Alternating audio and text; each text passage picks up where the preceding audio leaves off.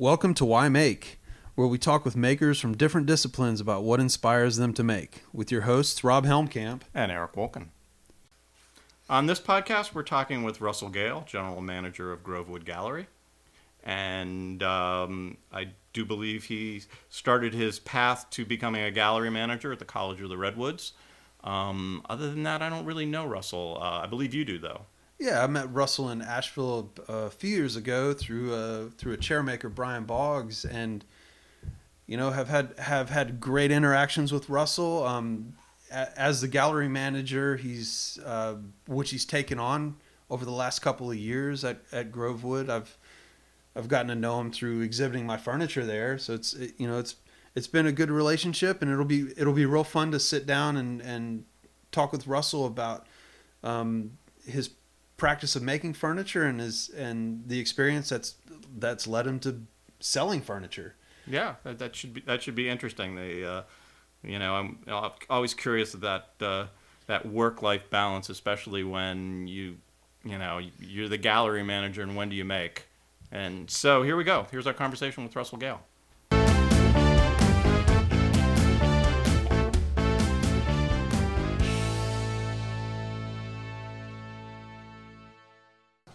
Where were you born? Where'd you grow up? So I grew up in Franklin, North Carolina, which is um, about hour and 20 minutes west of here, right on the border in North Georgia.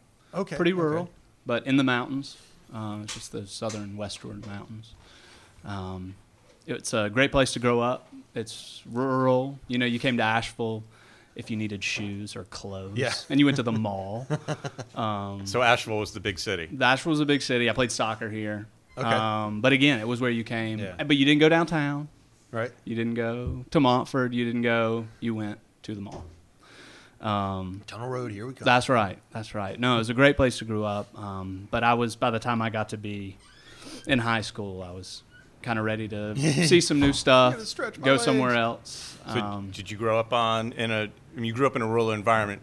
Was that part of your family? Were you on a farm? Were you no, on? A, we had about six acres, which I guess for Asheville would be, you know, a mini farm. But in Franklin, that's just, you know, Yeah, that's a. we were 10 minutes from the center of town and Right. um, but yeah it was it was a great i grew up you know hiking and mountain biking and Yeah. kayaking and snowboarding Yeah, and, yeah. you know that in a place like that you know that stuff keeps you out of trouble and gives you something oh, to do sure, and for sure. So so when did making things first uh, creep into your life? What's your earliest remembrance of making something? I don't I don't remember this, but my mom and I had to give a talk at Penland when I taught. I think it was Penland when I taught there, and they asked a similar question, and it was um, I, my mom brought home an ornament, and it was driftwood, like a Santa, like a little carved Yeah. driftwood Santa. Yeah. And I don't know. I think I got my first knife when I was six Okay. and my mom showed me this ornament that she had bought and apparently i said mom don't buy those anymore. I, I can do that for you. You don't waste your money on that. And so i went out and carved one and i like scraped the bark off to like the like can be you know right in just behind the bark and then Yeah. like dug in deeper to do the eyes. Mm-hmm. And it every year my wife's favorite ornaments are the two santas the one driftwood and the one that i said was just as good Those those first ornaments. every year they're front and center on the Right. Christmas So tree. Oh, so yeah. Right. That's a great recognition. Yeah. You, you pretty much hit hit your peak at six. yeah You know. pretty much yeah but i think We're think- done. I think- Podcast right yeah yeah yeah So- I, I think that sort of shows that like idea and i don't know i would hope all children have it and it gets fostered but i don't know like even if they don't actually know how to get there they see a thing and they're Yeah. like I, I know the steps you know like and i want to do them and i want to you know so that was that was it but i drew a lot i played legos constantly Yeah. um, So were your mom or dad um, artists or makers, or did they have any? My dad had a shop in the basement. He made Okay. little houses. He actually made he made the, some corner cupboards in our house. He was a banker. Um, Mm-hmm. Okay. Or you know he's retired now, but I think, you know, he would have probably loved to have done that or Yeah, worked for yeah. the Forest Service. Or but he had three kids Yeah. and he got a job and he you know so he he did as much as he could. Right, right. And he loves a project, and I know Cool. I'm that person now. Yeah. Like I, you know, we'll probably talk later about what's going on now, but it's it doesn't really matter for me if it's I mean, I love wood. I've got certainly settled on some things that I enjoy. Mhm. But now that we own a house, it's like I want to put a pond in. We should Yeah. have a pond. Yeah. Let's. I'm going to dig a pond. Landscape You know? architecture. Yeah, yeah, yeah. For the next two months. yeah. Um, but yeah, so Franklin, I was ready to get out, Yeah, and I yep. uh, was able to graduate about a semester early in high school. oh wow, I worked hard for that, huh? Well, they had switched over, and there was just this sort of setup from changing from seven classes per year all year long to four per semester, and so I ended up with enough credits. Mm-hmm. Oh. and I wasn't ready to go to college. Yeah. So I went to uh, Costa Rica for a year abroad. oh um, wow. Rotary Youth Exchange. Okay. Yeah. Um, So did you see st- how was Costa Rica? Did you see stuff there that kind of blew your mind? I did. You know, for a kid from Franklin, that's a good experience. You know, for a kid from anywhere in the United States, 17 or 18 good years old to do that. Yeah, I mean, I think Wow. I, you know, I mean, I remember going to France at the age of six, you Yeah. know, with my parents, and it just all of a sudden your world just enlarges. Oh, by- I'm not the center of the whole universe. Yeah, yeah it's like, Yeah. oh, there's other people here Right. besides what's in Franklin? who Yeah, live yeah, other yeah. ways, who do things differently, it's- who Yeah. have more or have less, but are equally as happy. You know, it's yeah, just Yeah. it's, similar it's- for me at the right. age of 17 to Yeah. Germany and Austria, and it was like, wow. So Yeah. that's cool. So that So, was in, good. Co- so in good. Costa Rica, what anything pivotal happened there? Did you? I think for me it was just uh, living on my own. Yeah. Uh, well, not on my own. I lived with families, but Mhm. they didn't. You know, when I got there, I didn't speak. I didn't speak Spanish. Yeah. Um, I didn't know how little I knew until like you know I lived with one family for six months and then another family for four months, Wow, you were there for almost a year, huh? ten and a half months or Wow. so. Wow, Yeah. that's wonderful. And so by the time I got back to visit my, you know, like, so I lived with the first family and then I moved out to the coast to live with Mhm. the second one. And I would go back to visit my first family. Mhm. And I remember at one point we were eating dinner and we were eating rice and beans. And they called them frijos. Mhm. And I was like, frijos? What do you mean, frijos? They were like, oh yeah, when you got here, you called them that. and they had been like making fun of me that whole year. Like from, they're probably still calling them frijos because that funny, you know, kid who didn't speak Spanish Yeah, when he got here didn't know it. Yeah. Anyway, so yeah, That's funny. Yeah. but I think more than anything, coming back from like I wasn't ready to go to college. I didn't know what I wanted to do. Mhm. I just I knew I needed to do something different. And coming back, I came back with an appreciation for wh- how I grew up, the people who raised me, Yeah. and I just I think I was focused again. And I was Mhm. like, okay, I can I can go to school. I can you know I worked for a year and did some construction, and then went up to App State. And did you? Well, they have an excellent woodworking program at App State. They do. And did you participate in that, or that I wasn't? did. I did. so w- when I was up there, um, I'd been working as a carpenter a little bit. Okay.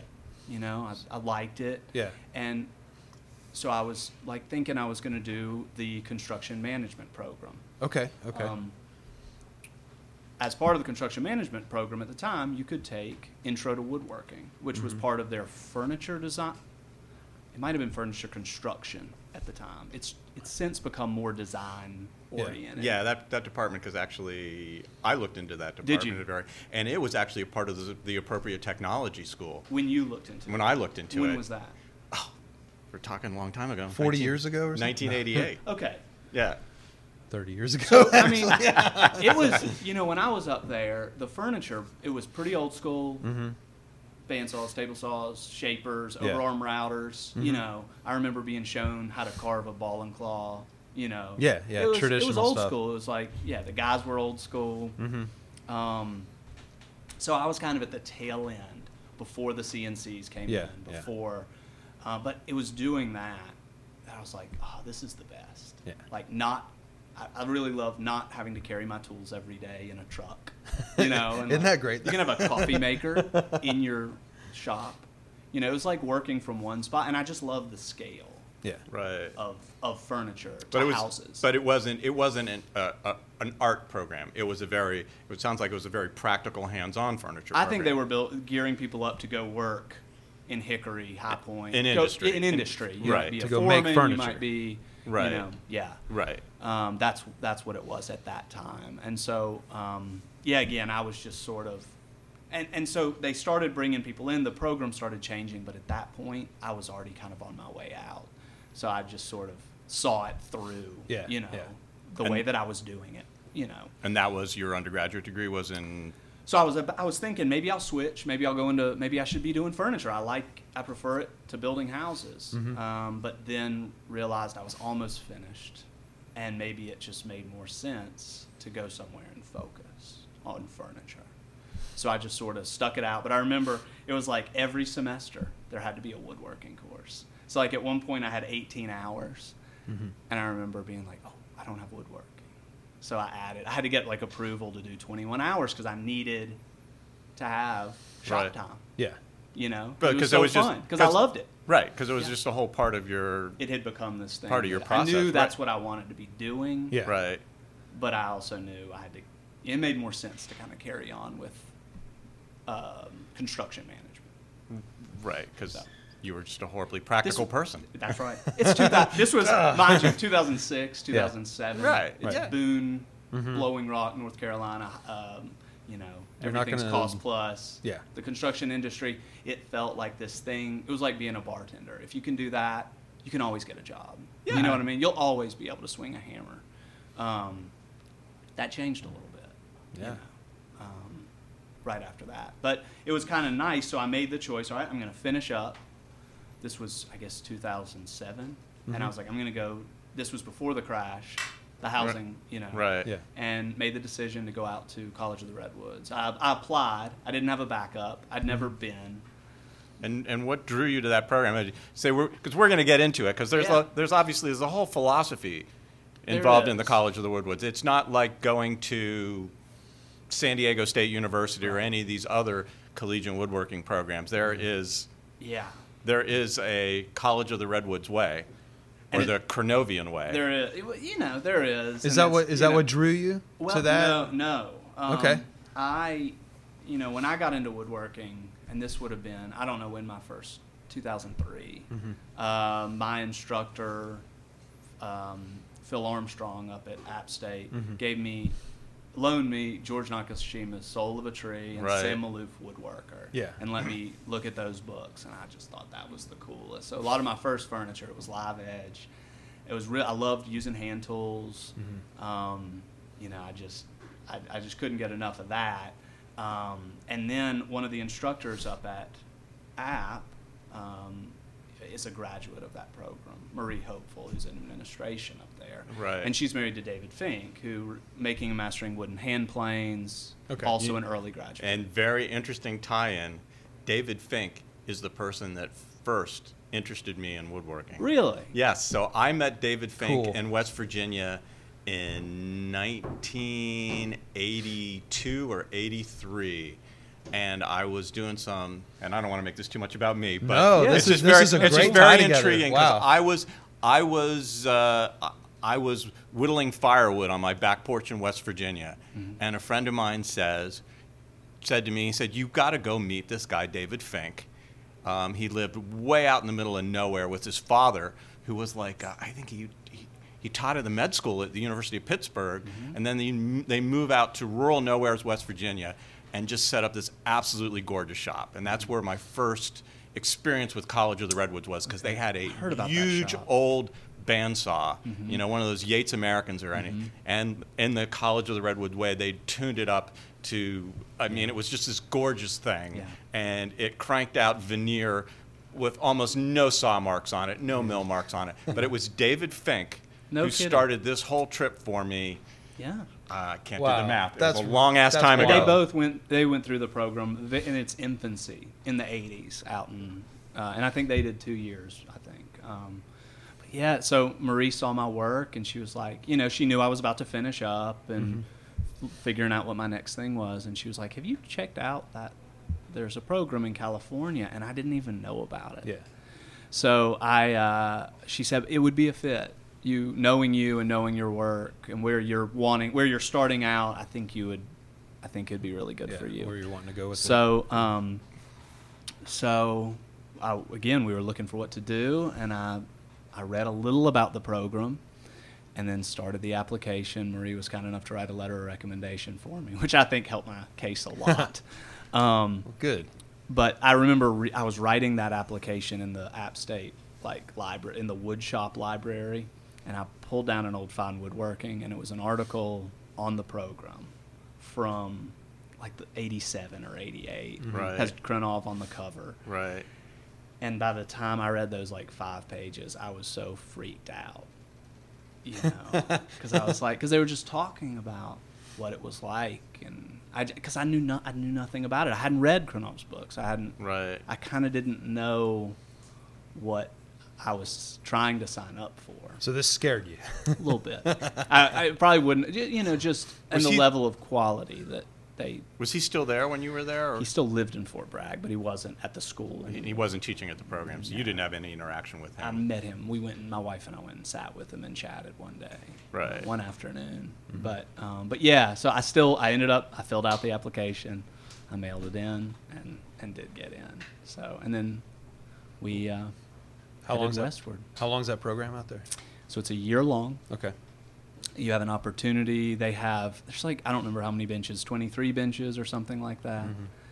and uh, up to six can apply for a second year. Okay. So I guess some years they might have a lot of more first years, you know, but up to six are allowed to have bench spots. So we we never went and visited. We loaded up my Toyota T100 Yeah. to the gills, and Jenny and I drove out, and yeah, and that was 2007. And uh, so, how was that experience? I mean, uh, so who was the lead instructor there? It was one of it was somebody who'd studied under. It Krenov. was so the Right. director was Michael Burns. Um, Okay. So yeah, we so we, we roll into Fort Bragg, sight unseen. We we had an apartment lined up. That Yeah. was all we knew. um, And this had- is rural California, right? yeah. So I mean, we literally like I'm like, well, we're moving to California. I had surfboard on top of the truck. Uh, we had left Winnemucca, Nevada, that morning. I had on shorts, flip flops, a t-shirt. And you know, you're driving through like you know, we drove into Tahoe and then like kind of across whatever the, the kind of plateau is, and then we hit um, what is it like Willits, California, and you come down from Willits and it's redwoods and it's winding down, and all of a sudden it's foggy, and it just it just felt like you were kind of entering this other world there. Um, Wow. you know i remember there was a there was a, a i was like driving down and there were fog and i looked on the side and there was a trailer with some trucks in the front yard on blocks and a confederate flag waving and i was like "Ooh, i think i took a wrong turn somewhere but we we pulled in and um A friend of mine, I think, refers to that as Calabama. yeah, I mean it's it's you know you are you know for those who don't know Fort Bragg it's halfway between San Francisco and Crescent City, uh, California, which is right on the border. Mm-hmm. So it's it's halfway up from San Francisco. It's about a fi four or five hour drive, In the middle of nowhere, California. right on the coast. Yeah. Um, but it was yeah. So we settled in. Jenny already had a job lined up, uh, so she was starting work like three days later. Wow. Um, and uh, it, it, it, so the program, for those who don't know, it, it the first six weeks or so are all on techniques. Your Mhm. first day, you learn to sharpen. Yeah. And then from there, you've got a sharp plane iron. You get your other tools sharp, and you start making hand planes. And it sort of follows a lot of the stuff that's outlined in his book. Like the techniques are sharpening, making hand planes, um, dovetailing by hand, which I had done on my own in North Carolina, but not with the kind of same level of instruction as I got to see out there, you know. Uh, there's something about being at a school for six days a week, you know, six days a week, nine hours a day minimum. So it was Right, Monday to- through Saturday. Yeah, it was total You had one immersion. day off. Super immersion. And Jeez. and you know, so at the time I was just all I, I just lived and breathed woodworking, Yeah, and so then yeah. to be able to go somewhere like that, Mhm. and you have no real deadlines, you're in school, Yeah. Yeah. but it's just woodworking. Wow. And you're not also taking business classes. Some might fault the program for that, but like, Yeah. you're not doing anything but woodworking, Yeah. and just it takes as long to you know one of your lessons is the perfect board where you you take a stick of I think it was hard maple and you flatten it and thickness it and rip it on the bandsaw. So you use the machine room. It's a chance to like start to use the machines, but then you go into your bench, and you have to, you have to square the edges. You have to smooth the faces. You know, uh, then I think you got maybe got that inspected, and then after that you had to go rip it in half, do a glue joint on it, and it had to meet their standards. Um, and that you know a lot of times it's like you just nope not not right Do nope over. I see uh I see plane marks in it I see or you know not plane marks but I see you know where there was a nick in the iron like go sharpen and hit it again you know and what they're trying to do is teach you how to use those planes Yeah. you know um, yeah it was just what I needed Right. it was uh, it was a chance to take the things I'd started learning at app Right. and just really focus on them. And I think, like I said, I didn't read Krenov's books, but Did you ever read them? I did. I've since yeah read them all. I them mean, all, did you read them while you were? What, what, what's what's his essential book? The the Life of a Cabinet Maker. Uh, no, what Fine Art of Cabinet Making. Fine Art of Cabinet Making. Right. That is the essential tome. Did you so did did you read that while you were in the That program? was I think that was you know you there was that was required reading. Yeah, when you went out there, they had a tool list Mm-hmm. on the website. I don't know if it's still on their website, but it's actually a great tool list for any woodworker who just Mm-hmm. wants to have a good hand tool kit. It's very reasonable. Nothing you don't need. Yeah. Everything you do need. You know. Right. Uh, but that book was one of the required. It was like the bring your textbook. You know. Right. It's Yeah. 35 Here's years the one old. textbook. Go get it. You know. Yeah. Um, yeah, but it, you know, he has such a practical approach to me to Right. woodworking. It's not all hand tools. It's not router, all just routers. You know, it's you can have one. You know, tools should be well maintained, whatever they are. Right.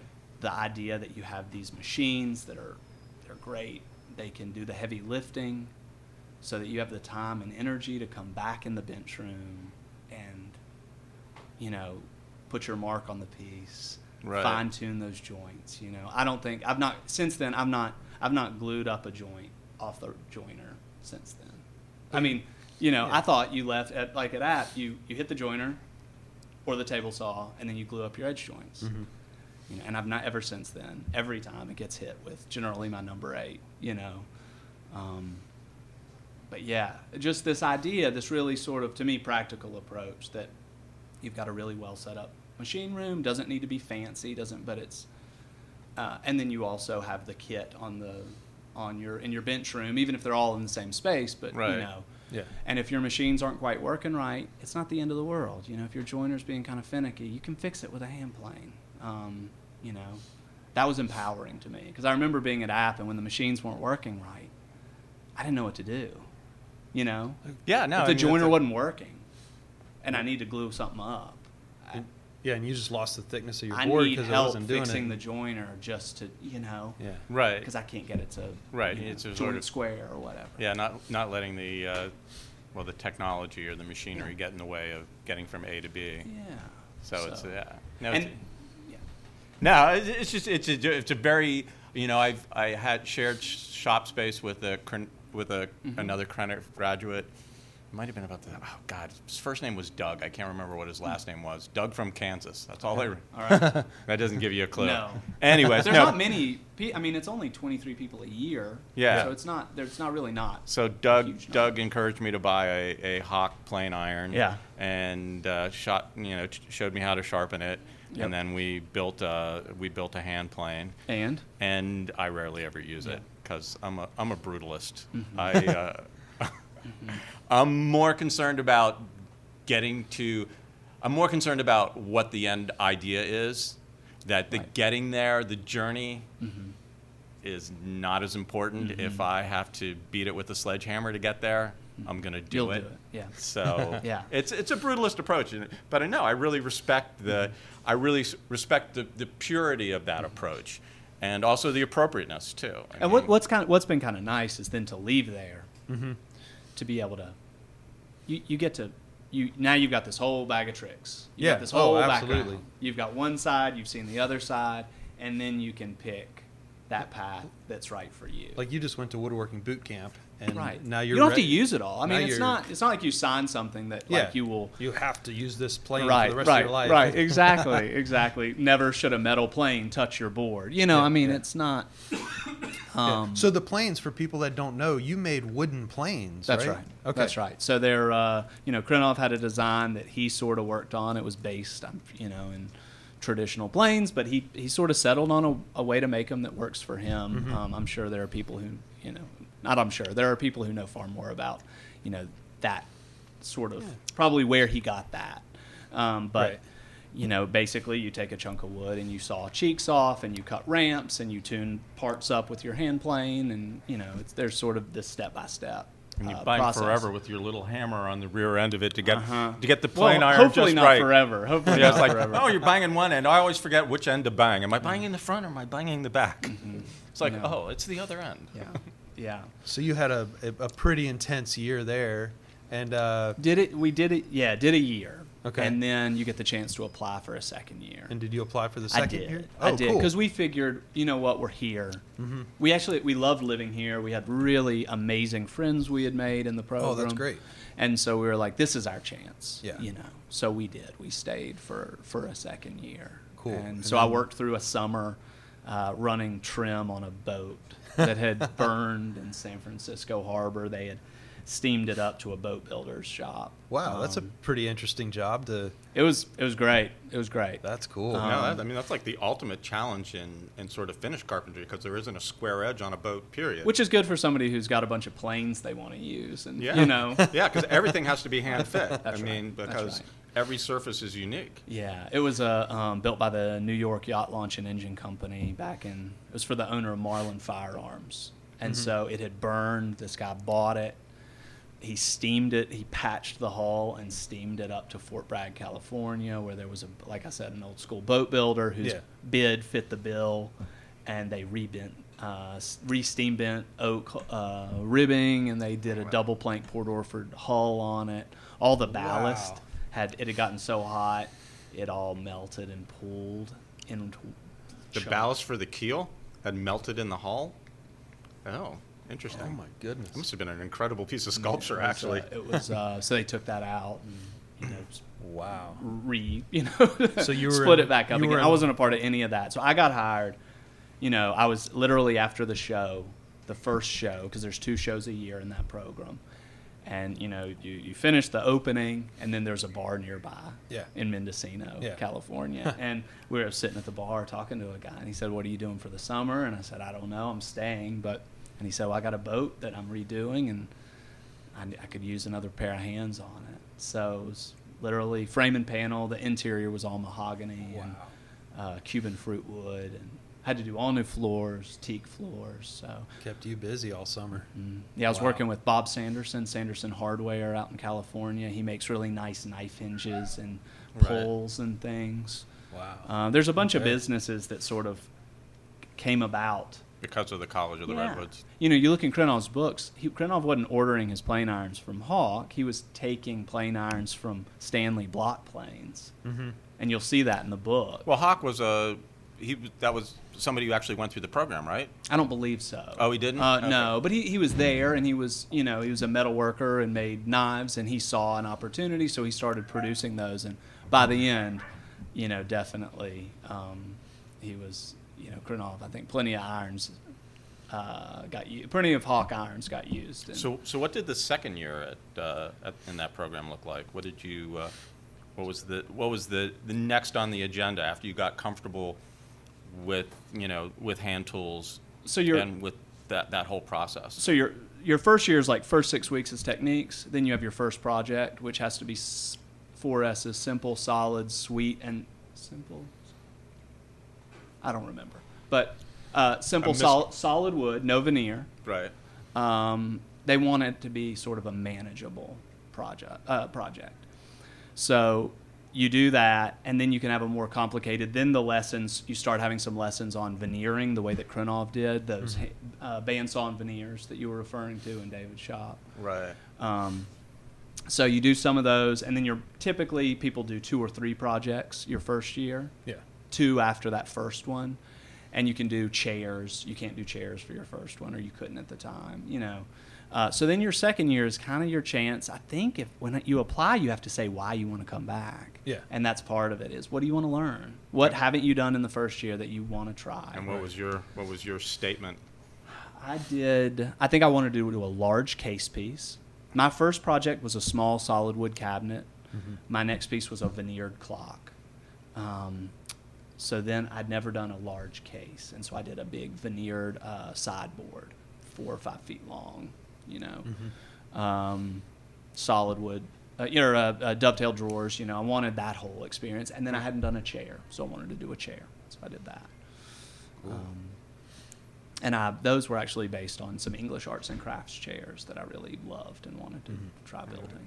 Yes. So what was the design element that was was there much of a design instruction at College of the Redwoods or were you did uh, did you throw your designs off of the lead instructor? Did you were you sort of you know were you I'm, I'm always curious about how they approach design at College of the Redwoods. You know, I don't, and it's you know it's weird to think about because at this point I left there ten years ago. You know, I Yeah. started Yeah, yeah, twelve yeah, years yeah. ago. Right. Um, you know, we got to build what we wanted to build. You know, you would come up with ideas. Basically, you've got different instructors who sort of rotate each day, and you know, certain ones have different strong suits and different backgrounds, and so Right, some right. questions you might like hold till that person's coming Yeah, because yeah. you know that's sort of their wheelhouse. But, um, you know that it, it, they definitely weren't just you know you didn't have to just make Krenov cabinets. You know you, but the philosophy behind those, the sensitivity to the materials, um, y- you know the the the the all those same people went through that program. Yeah, yeah. So they certainly have a certain pair of glasses on. You know, that's not true. There are people who have kind of gone their own way, but you know, it's it's a good philosophy. You know, Krenov made some incredible Oh, work, yeah. and he was he was one of his strong suits was his ability to see, like on a design. I think uh, the mock-up process is key for them. You know, you you know mo- you might sketch it first, but nothing's getting built in there without a mock-up. right. So So yeah. you, you work details out Yeah. you're looking at a leg, but let's say it's a bow fronted cabinet. Well, what does that do to this little cabriole leg? Does it does it make it look kind of awkward from one angle? And what can a person do? You know, one, what kind of grain is going to give you the right graphics on that leg? But two, where would a bevel or a cove or something in the right spot kind of trick the eye into making that shape more pleasing? Right. Yeah. So you did. So you did models of everything you built. Oh yeah, I like a I like a drawing, like a front side, top view. Mm-hmm. Yeah, yeah. a lot. I can see a lot. Three-quarter Uh, scale Yeah, I'm pretty Right. like Yeah. yeah. Right. So I like doing that Yeah. first. Yeah. Yeah. so- And then I'll kind of get rough shapes, scales, dimensions from that, and then that's where you might mock it up, cardboard, a leg shape, to start kind of seeing what you're doing. And would you take it to the next step and, and model it in the actual materials? That's if you needed to, you know, you mean in wood and actual. Yeah, like do a Yeah. scale model of it or something. You yeah, might- scale model. I mean, if you were building a piece in ash, It's would def- you build a model in ash? And, No. No. No. You Well, might you- do a leg in ash to see Right. how it works and but you know, you go as far as you need to. Yeah. Well, you're Right. talking about like cardboard mock-ups or things Yeah. like that. Okay. Whatever it takes. You know, if you were building a chair, you're definitely going to build a chair you can sit in right, you're going to build a full scale mock up because you have to get and the one that can engineering right. sustain weight Yeah. Yeah. Yeah. cuz you're, you know, So, but do that out of poplar or ash or cheap wood. totally, Yeah. Yeah. totally. Great. Um, so you know, a lot of times, yep, you're designing it. An instructor kind of makes the rounds around. So, what are you working on with Yeah. that? Well, I might look at that a little harder. You know, I would, Yeah. you know, um, So your head's full of Krenov yeah. ten years ago, and and uh, so did you guys move back from California? Where did you go after that? To We did. I stayed on, uh, helped assist for one of the summer courses. They do summer classes up Oh, there, which just Okay. as a plug for people who can't commit to nine months, check out their summer classes. You know, That's they're kinda cool. affordable. They're coastal California. You know, it's it's it's a really cool thing they do, and a lot of some of them are modeled on like a condensed version of that first six Yeah. weeks. So I assisted for that course for the summer. Okay. And then we moved. Jenny and I moved back. We knew we knew we weren't staying in California. We knew our families were here. I had a Mm-hmm. Both of your families are in North Mhm. Carolina. Jenny's from Asheville. I'm from Okay. Franklin. So Okay. uh, we had a niece who had just been born, so I wasn't here to see Right. her get So born, you- and we're close to our family. You had something important to come back to. Yeah, I didn't want to. You know, we didn't want to be gone. We didn't want to be that aunt and uncle who were, you know, Yeah, seeing them way- way twice out. a year or once a year. West. So we uh, we headed back, and we ended up settling in. We ended up settling in Asheville, Mhm. um, and that was 2009. yeah. You started your own practice. What were you thinking? What did you want to make? What was the what was the what was the driving force there? Well, you also had two years of, of chairs with Brian. I had a year and a half, yeah, yeah. and had worked in a in a um, shop that did cabinets. and and Brian Boggs is the Brian we're referring yeah, yeah, to. yeah, so yeah. Um, and and so it worked in a shop also that did you know cabinets and built-ins, okay. and so Right. you know I had the start of a toolkit. Brian had the re- or um, Brent had the rest of it. You Mhm. know, so it was like okay, I've got it. I can start making stuff. Yeah. Um, my first projects were two benches Mhm. for some friends of Brent's who Yeah. needed two benches for Yeah. their house in um, Great. in uh, Brevard, and they were Yeah. cypress and um, copper riveting, and you Mhm. know. Um, but at that time, I was just sort of taking whatever jobs would come. You know, thinking back, I don't know. I did those. Been there. I got. Uh, I did do a couple spec pieces for this. After leaving Brian's shop, one thing I was excited about was the bark seating, and there were all these little shorts that he couldn't use.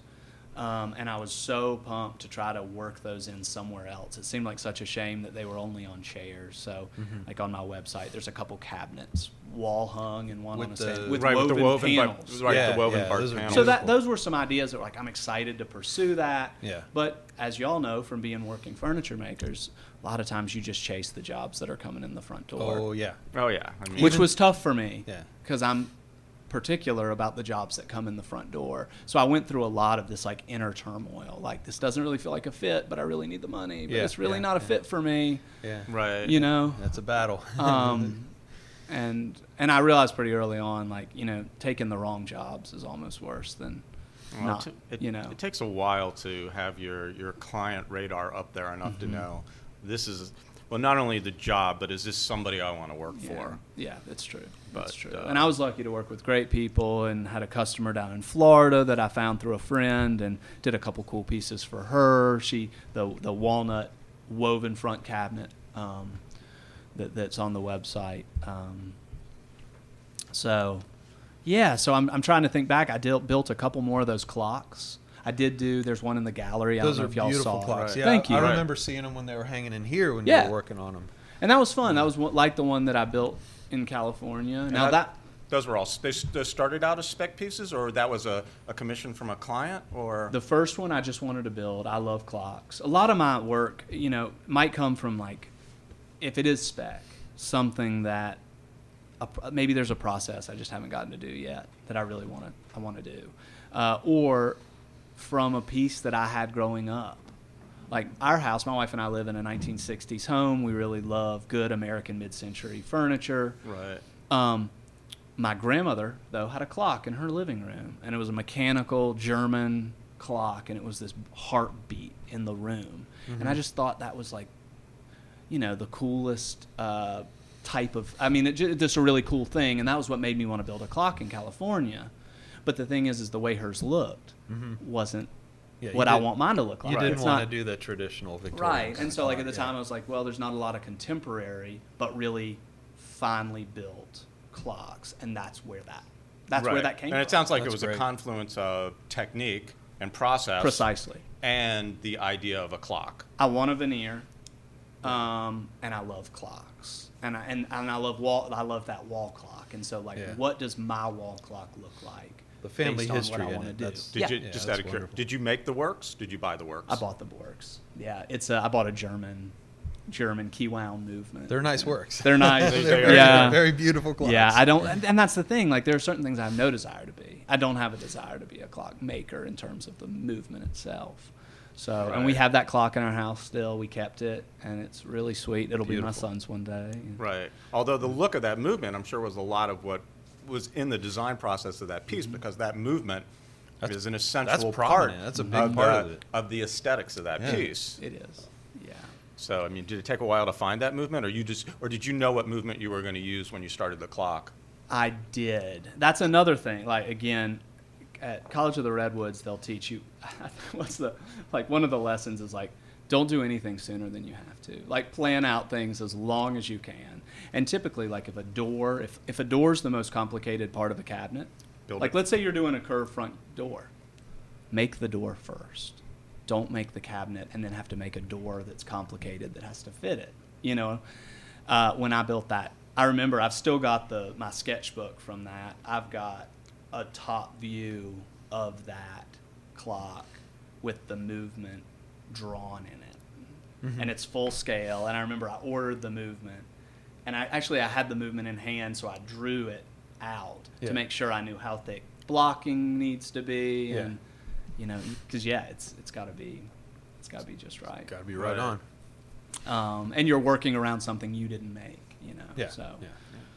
um, yeah, and so that was I. So I had that shop here until um, what was it, 2014.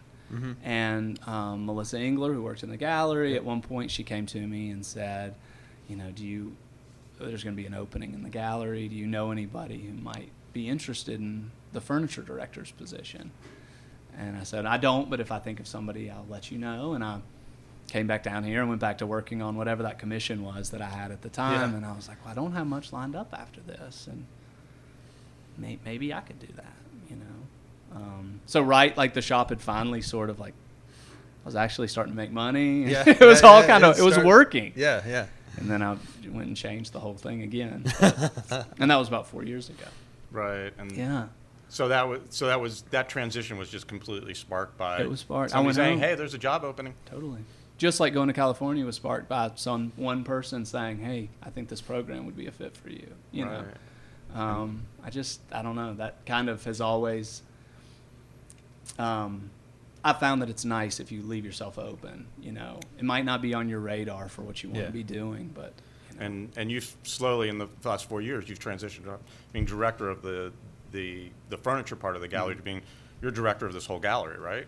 The gallery and I oversee the property. And you oversee It's the about property. 12 acres. so your Wow. you know your Yeah. your role in this this space has It changed has. significantly as well as your responsibilities. Although anybody who knows this property knows Grovewood Gallery is sort of its nucleus. Yeah, yeah. So Right. that, I'm, I'm still like that's where a lot of time gets spent. Um, you know, but yeah. So, So- and it was a big transition. It was Yeah, for It was sure. going from making furniture and having a long beard and you know um, All of a sudden, you got to clean up chasing and jobs to like yeah, Yeah. looking presentable and you know talking to customers and And and what happened to the woodworking? I mean, how what's that? So what's the what's the creative life work life balance now?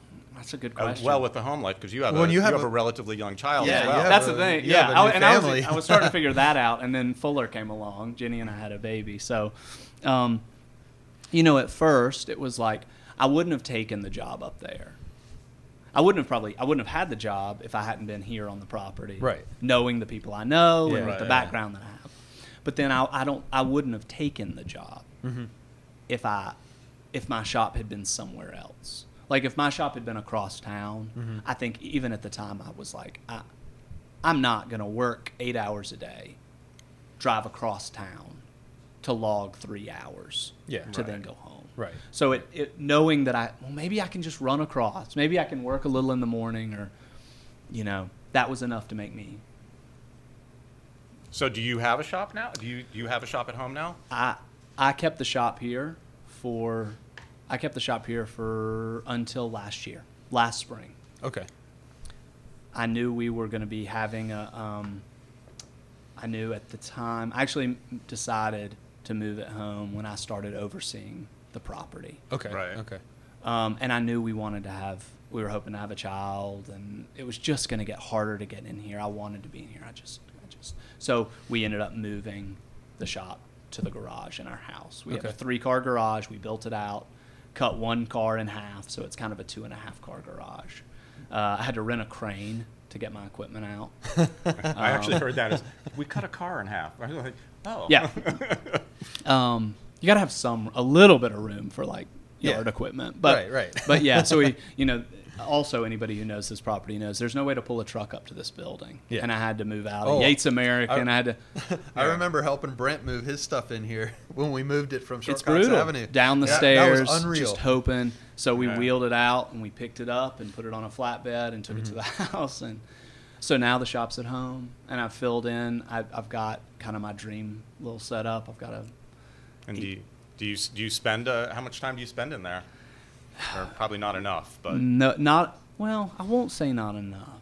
Um, I, you know, in the meantime, I've had a we've had this child, and he's just uh, the best thing that's ever happened to us. Yeah. And so, you know, life kind of moves in seasons, and so now we're in this season. The only person I still do work for regularly is a friend who I built frames for and built panels for. He's a painter here in Asheville, and um, it it pays pr- okay, and it and it's for just for a good friend. And Wanna so I enjoy doing that, and it's a reason to get in the shop. yeah it gets you into the shop Spec and- work wouldn't get me in the shop right now, Right. Because I'll pick Fuller or Jenny over the shop Yeah. every day. right.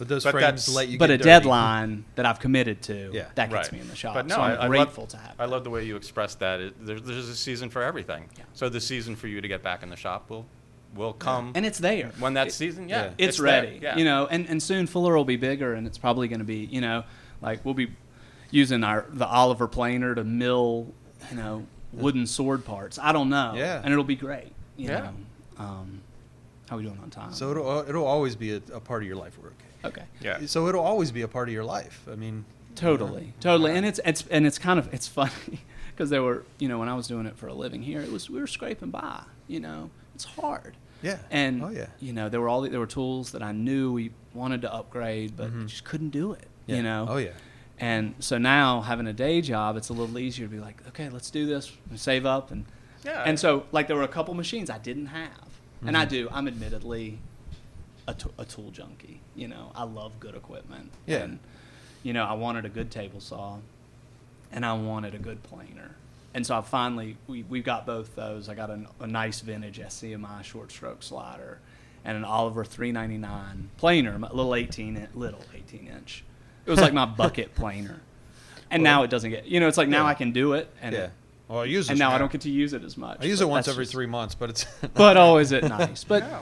no but you've set yourself up you know Mhm. and it's like then you're i the, mean the season to make will will come back again, as you Yeah, say. I yeah. mean, um, you know, it will. I mean, and again, you know, we bought a house, so Mhm. I I would, it's it's I would I would shrivel and you know without projects. That's Right. what gets me going. right. And so we've got projects at the house, like like I said, we're putting in planes or we're working on a on an old car or we you know, I just have yeah. these other I love gardening, I love you know, but because there's all these things pulling me away, I've found that I do this more than ever. I want my shop set up really well mm-hmm. because I don't have time to go in there and fuss with stuff. yeah Right. well, i gotta set up my joiner today No, you yeah, know, it's like- exactly. Right. If the joiner like if it's not working right, I got to fix it and have it working right because I want to be able to walk down Yeah. And know it's going to work. turn it on and go Exactly. Right. I mean, the important thing, and, and the reason we're having these conversations with folks is because we're talking to people who, at their heart, are makers. Yeah. And I don't know that, regardless, irregardless of your life circumstances, that doesn't change that No. central core. There's just you're a- a, you're a maker. yeah you need to do it And Yeah. and so, you know, and the other thing is working inside the gallery every day Yeah, You get to see wonderful work. by that was ma- handmade, you know, by different people. Yeah. And Yeah. so I, I couldn't be out being an investment, you know, advisor or I, you know, it this works because of the situation that yeah it Right. is. oh and it's it's almost perfect it's it, it's perfect. You know, it's to be able to promote other people who did what I did for a living, different mediums, to, to have the background like you know we represent you, Rob, and Yeah. to be able to when a customer comes up and says, "How hard would it be for Rob to make this table two inches shorter?" Well, I can tell them how much harder it would be. Without having to call you immediately, like how hard is it to make a table four two inches Yeah, shorter? you know. But if they say like how much harder would it be to just add two drawers to it, I can say yeah, a lot harder. You hmm. know, I Yeah. Yeah. it's it's a fit. so what are you Yeah. trying to say no, I just I try to save you a little bit of back and forth. I need to make some tables with Jordan. But no, I think that's a benefit with having Yeah. someone in there who Yeah, absolutely. knows You've got a who knows furniture. Great background Yeah. in it. Yeah. And for the customer, like someone may be building something, and when it comes in, I, I think we got an issue. You know, like we need to look at how that's constructed and Cool. Yeah. Well, uh, we've enjoyed having you here, Russell. and really glad great you were able to sit conversation down with and you. talk with us. So, uh, thanks. why make? Why make? There we go. Why make? Thanks.